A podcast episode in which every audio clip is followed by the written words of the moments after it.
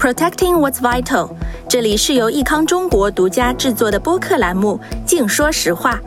想知道不同行业和企业的可持续发展故事，了解如何设置与践行自身的可持续发展目标，获取全球可持续发展的新资讯与新洞见，现在就点开本期节目，听听今天的大咖嘉宾怎么说吧。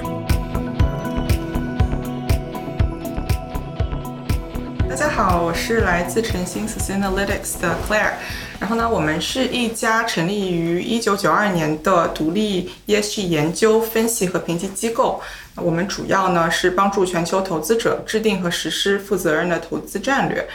那对于我个人来说呢，我在 ESG 领域有五年左右的经验，然后其实主要的经验覆盖于这个绿色建筑、ESG 的咨询以及评级。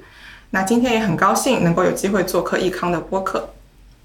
好，大家好啊，我叫 Benjamin，我是来自于益康的呃轻工业事业部。然后我们轻工业事业部所服务的客户呢，涵盖于这个呃为大家提供衣食住行各个方面，也就是说大家能够直接买到的这些产品，那其实基本上全是我们所服务的这样一个客户的范围。然后我们的产品和服务呢，其实是确保这些。呃，行业里边的这样一个工厂，他们生产过程中的水能够比较高效率的这样一个运行。然后我在这个公司供职十五年了。OK，好，那今天呃非非常高兴啊，因为我我其实作作为这个益康的这个代表，就是特别开心能够啊邀请到啊 Claire 能够做客到我们这个。好，因为我我们这档播客的名字叫“净说实话”，那所以我就先讲一个实话，就是虽然大家都感觉我其实比较了解 ESG，其实是因为我们客户最近对 ESG 的这个需求比较多啊，所以呢，我我其实也是要要学习蛮多的。但有几个概念其实一直困扰着我，所以今天特别高兴 Claire 来，那我要问清楚这个这个问题啊，就是说有几个概念啊，一个是 ESG，对吧？大家刚才都都聊。第二，第二个呢是 sustainability，就可持续发展，还有第三个就是企业责任 CSR，就这三个的话，经常会呃同时出现在某一个报告里边来，或者是哎企业说哎其实我们其实发布了这个 CSR 报告，那也有也有时候哎我今天发布的 ESG 报告，一看 title 是 sustainability，所以这个其实它有什么这样的一个区别吗？不知道 Claire 是不是方便今天跟我们我们去分析一下和解读一下。嗯，好，对，其实这个问题的话，我觉得在呃业界，然后其实很多的企业啊，包括投资者，其实对于啊这三个概念，其实都是呃有一些疑问，或者说其实啊也不是很清晰。那其实我觉得可以分成两个层面去看，呃，可持续发展呢这个概念，它其实是更加宏观的这样的一个概念。那这个概念是在一九八三年提出的。当时呢，其实是这个联合国，它成立了一个组织，叫做世界环境与发展委员会。那这个组织呢，当时也发布了一份很里程碑的一份报告，叫做《我们共同的未来》。在这份报告中呢，就提出了可持续发展的这样的一个概念。那如果我们把这个概念呃引申到企业的一个层面呢，其实我们可以把它理解为，就是在企业去满足自身的一个需求的同时呢，也不能够危害到呃。环境、社会或者说是后代对于他满足自身需求的一个能力，那可以从可以去把它认为是一个更广泛的，从这个国际组织或者是一个全人类的共同体的这样的一个视角去出发。明白，所以所以你看我理解对不对？所以联合国讲的这个可持续性发展，它更多的其实是不是对企业自身，它其实是对社会、对经济和环境就更大的这样一个一个三个角度来去看。但是，哎，我谈到这联合国，其实我们经常看到很多 ESG 报告里边引述啊，就是它的这样可持续发展的目标里面，其实有十七个小方格子啊，不同颜色的，非常 colorful 的那个。然后呢，我想知道，就是你刚谈到说这个这个一九八三年就提出来了，但是我感觉那还是我小时候啊。那这个这十七个格子也是那时候就有了吗？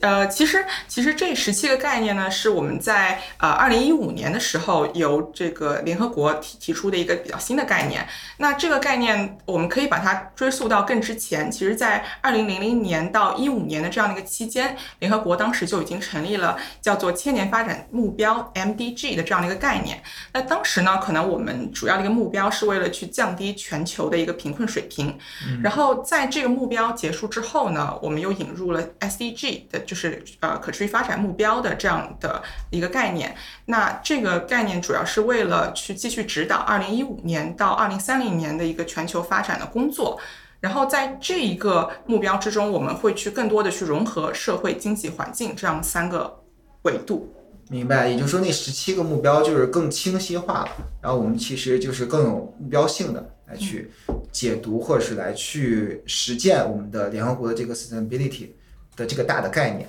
更具象化的。那好，那那我们再谈谈 CSR 呗。嗯。好，CSR 呢，其实可以更多的呃理解为它是从企业的角度去出发，然后它是呃一个面向多利相关方的一个比较自愿性的一个承诺。那很多企业呢会去在自己的一个业务战略之中，把呃一些这个，比如说啊像环境啊、道德、慈善、经济这样的一些概念去融入到它的这个业务战略中。呃，我们。是如何去体现的呢？比如我们会看到，可能公司它自己会制定一些这个公司层层面的一些战略，或者说呢，它会有一些通过像公益慈善这样一些很具体的一些项目去实施。那呃，同时还有一个非常重要的一个点呢，就是呃这样的一些呃策略或者这样一些项目，它的一个成功，其实我们很多情况下是从内部的一个标准去做衡量的。嗯，所以所以那我我我画一下重点啊，我听到两个关键词，第一个关键词就是 CSR 本身是从企业的角度来去出发，而不是说对整个的，就像刚才联合国的这样一个这么大，它其实本身是从企业的自身来去角度来去谈，可以是对社会的，对吧？也可以是说可持续性发展本身的这样一个。那但另外的另一个关键词其实是说它是可以由内部衡量，这就意味着是说其实不需要第三方的那个监监管，那可以说打引号的就可以。呃，随便讲，随意啊，自吹自擂。那那这个其实只是说我企业抛出来，也也不需要说一定是有有章可循啊，或者是有个统一的这样一个一个标准，对吧？你看我理解对吗？嗯，对对对，其实我觉得这个可以从一个比如说很具具体的一个项目去说。那呃，对，因为其实我也了解到，可能易康这边其实最近是有一个呃关于水方面的这样的一个项目。那我觉得姚波可以先帮我们先介绍一下，然后呃，我们其实可以从这样的一个案例中去看到，它其实就是一个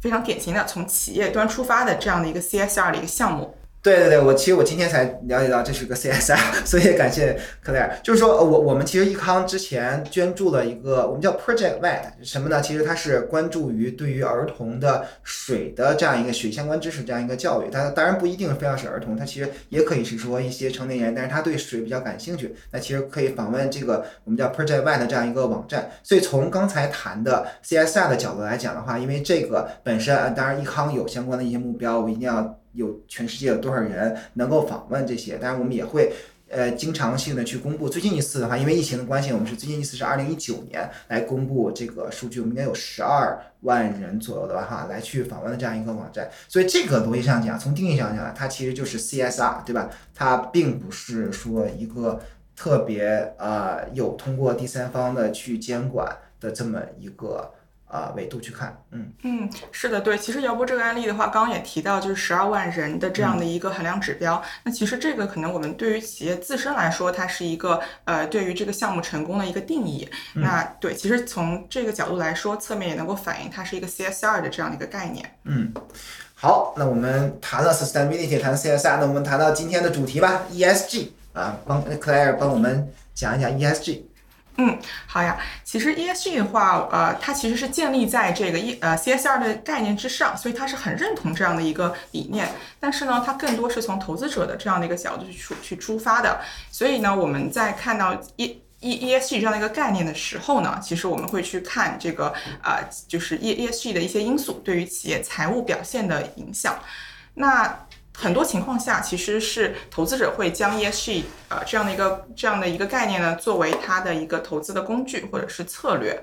那投资者呢，会希望将 ESG 因素去纳入到他的一个投资流程之中。呃，比如说我们可能啊，从最早期的这个去对它的这个呃被投标的去做一个筛选，那可能会去看哪些标的有一个比较高的 E ESG 的风险，那这些呃标的呢就会被筛除出去。然后可能到了这个中期，可能对于这些呃企业会做一些这个风险的评估或者尽调，然后到了后期在做投资决策的时候会去做一个估值，那可能会把 ESG 因素会纳入到估值的参考之中。以及到了可能最后，我们啊在投后的时候呢，可能会去针对哪些 ESG 风险比较高的这样的一些维度去做一个很针对性的管理。其实啊每一个流程之中，我们都可以把 ESG 的因素给给给放到里面去。那这样，然后其实刚刚也讲到 CSR 的这个概念呢，它是一个呃由企业内部去制定衡量标准的这样的一个理念。那其实。不同的是，我们在看 E E S G 是否成功的时候呢，其实很多情况下会从外部去做一个衡量。那这个时候呢，可能我们就会去看，比如说像一呃像一些这种 E E S G 的评级，或者说是这种比较呃外部的一个呃衡量标准。嗯，明白了。所以，我我感觉我我也帮听众划一下重点。就刚才我们谈的 C S R，对吧？其实是一个企业自身的这样一个行为。但 E S G 当然虽然也是来企业来去提供很多相关数据，但是这个。其实就是给投资者去看了，他可能会考虑，哎，一定要让投资者或者是相关的评估机构能够看得明白。那这就意味着什么呢？意味着其实他不能我随意的自吹自擂了，我不能随便去讲了，他一定要拿出一点真正能够说服到第三方评级机构的这些数据和事实才可以了。那所以，我感觉这个其实是不是？你看我理解对不对？它就是 CSR 和 ESG 的一个最重要的一个关键。的不同，对吧？嗯，对对，我觉得姚博这个理解是正确的。明白。所以呢，ESG 是要看证据的。那那所以呢，呃，我接着问一下这个，哎呀，其实我已经有答案了。那所以所以就是这个 ESG 报告，既然它又要把很多的数据相关的数据一共放放在一起，还要让这个评级机构看得明白，能够信服才能打这样高分。所以这就能解释我刚才要想问的问题：为什么写评写评级报告人的年薪都这么的高？啊，所以这个我感觉这就不言而喻了啊，所以这里边有有很多的知识性和相关一些专业性在里边。那好，那我再追问一下，就是那既然说这个东西是要呃由。给第三方的这评级机构来去看，那么第三方评级机构在里面起的角色非常非常的重要。但是这个是不是像联合国刚谈到那个十七个方格子 SDG 标准一样，它有一个统一的清晰的评级标准？因为我确实看到有很多的不同的第三方评级机构，然后我看到我们很多的客户依列 ESG 评级，哇，这个评级机构给的，那个评级机构给的，所以它其实可以相互比较吗？就是有一个清晰的标准吗？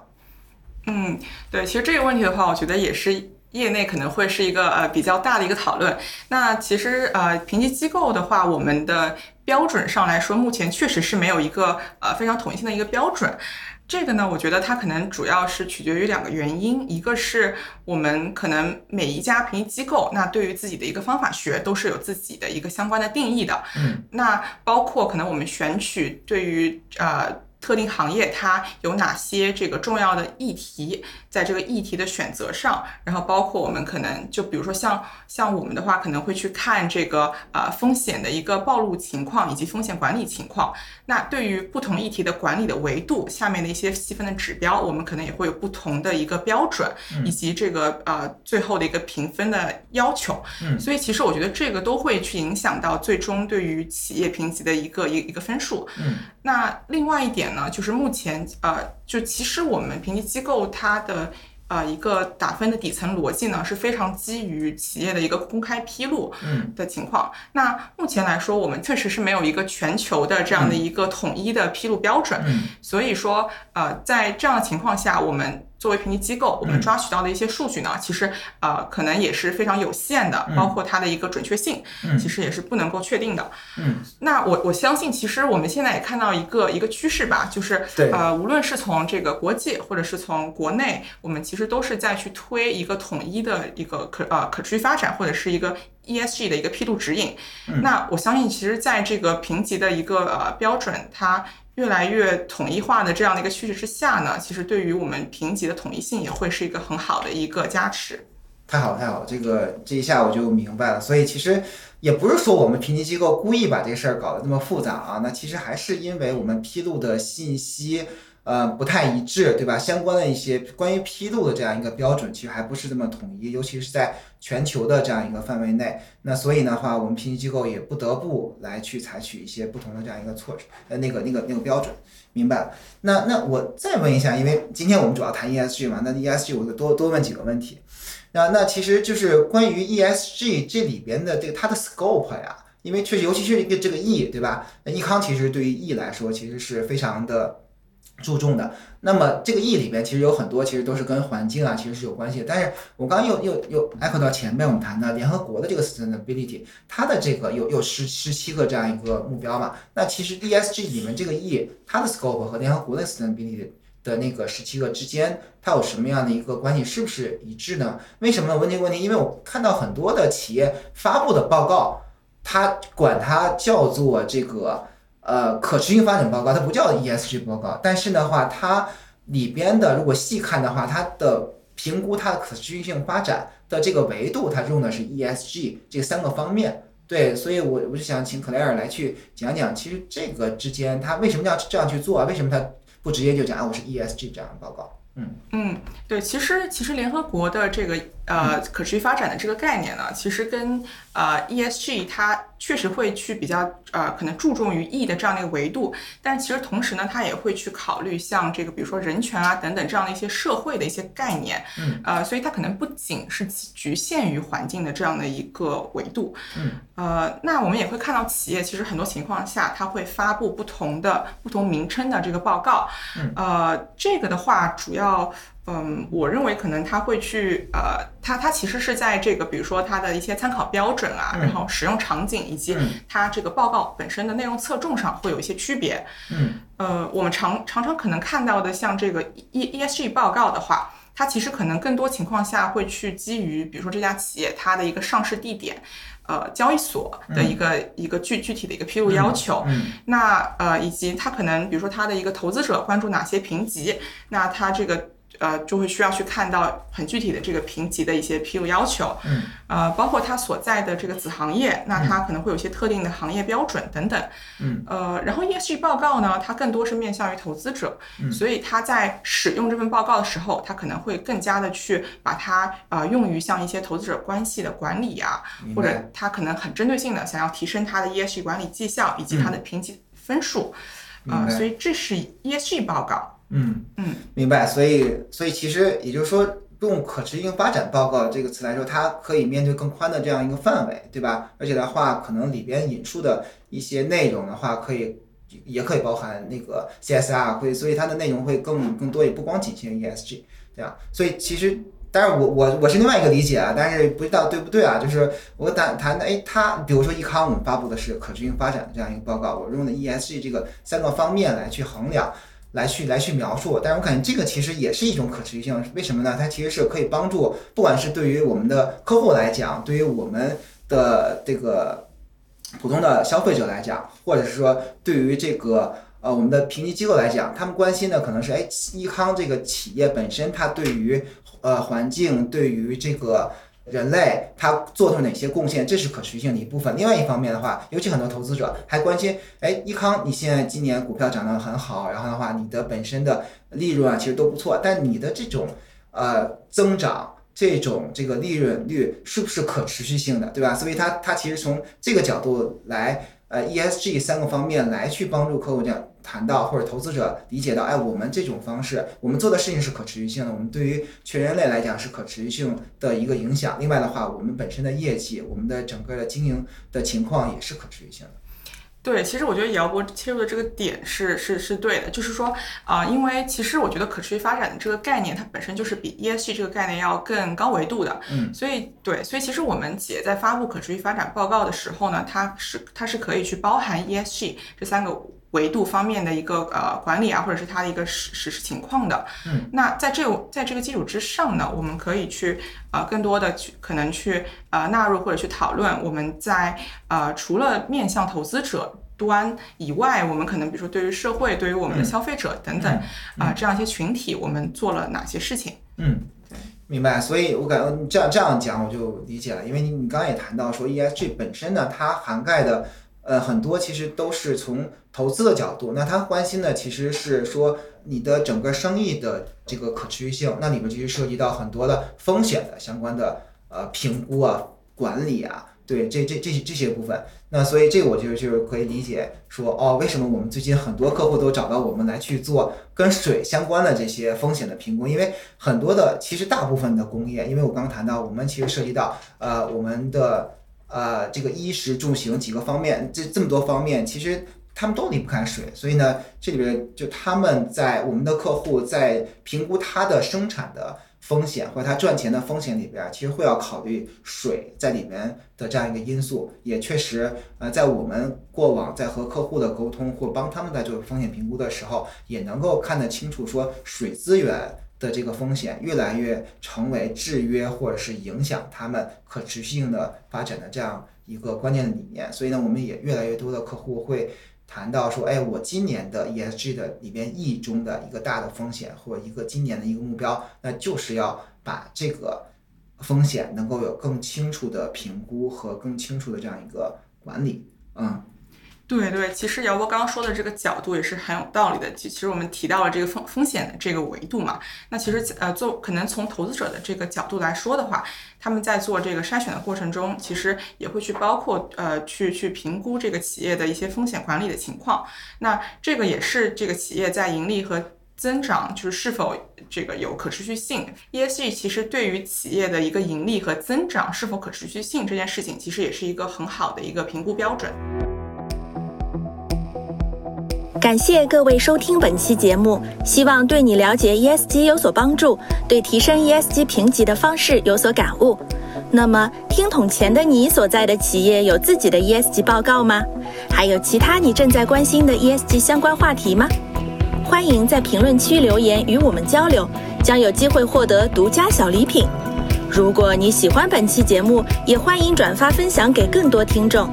你还可以在益康中国的公众号上找到和了解更多可持续相关的资讯。Protecting what's vital，这里是净说实话的益康，我们下期再见。